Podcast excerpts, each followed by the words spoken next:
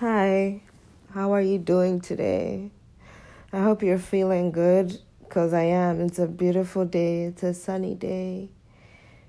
You're alive, you're living, you're doing whatever you want to do. Good things are coming.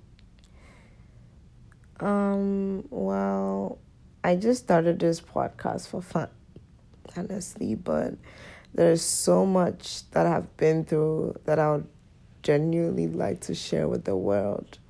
You know, I believe people can learn a lot from my mistakes and better themselves. You know, sharing is scaring.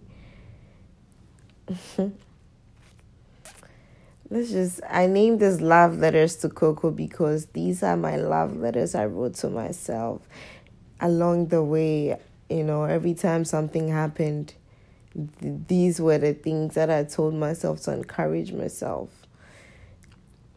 Um, I mean, I'm just giving this a try. Just let it all out. Letting everything out.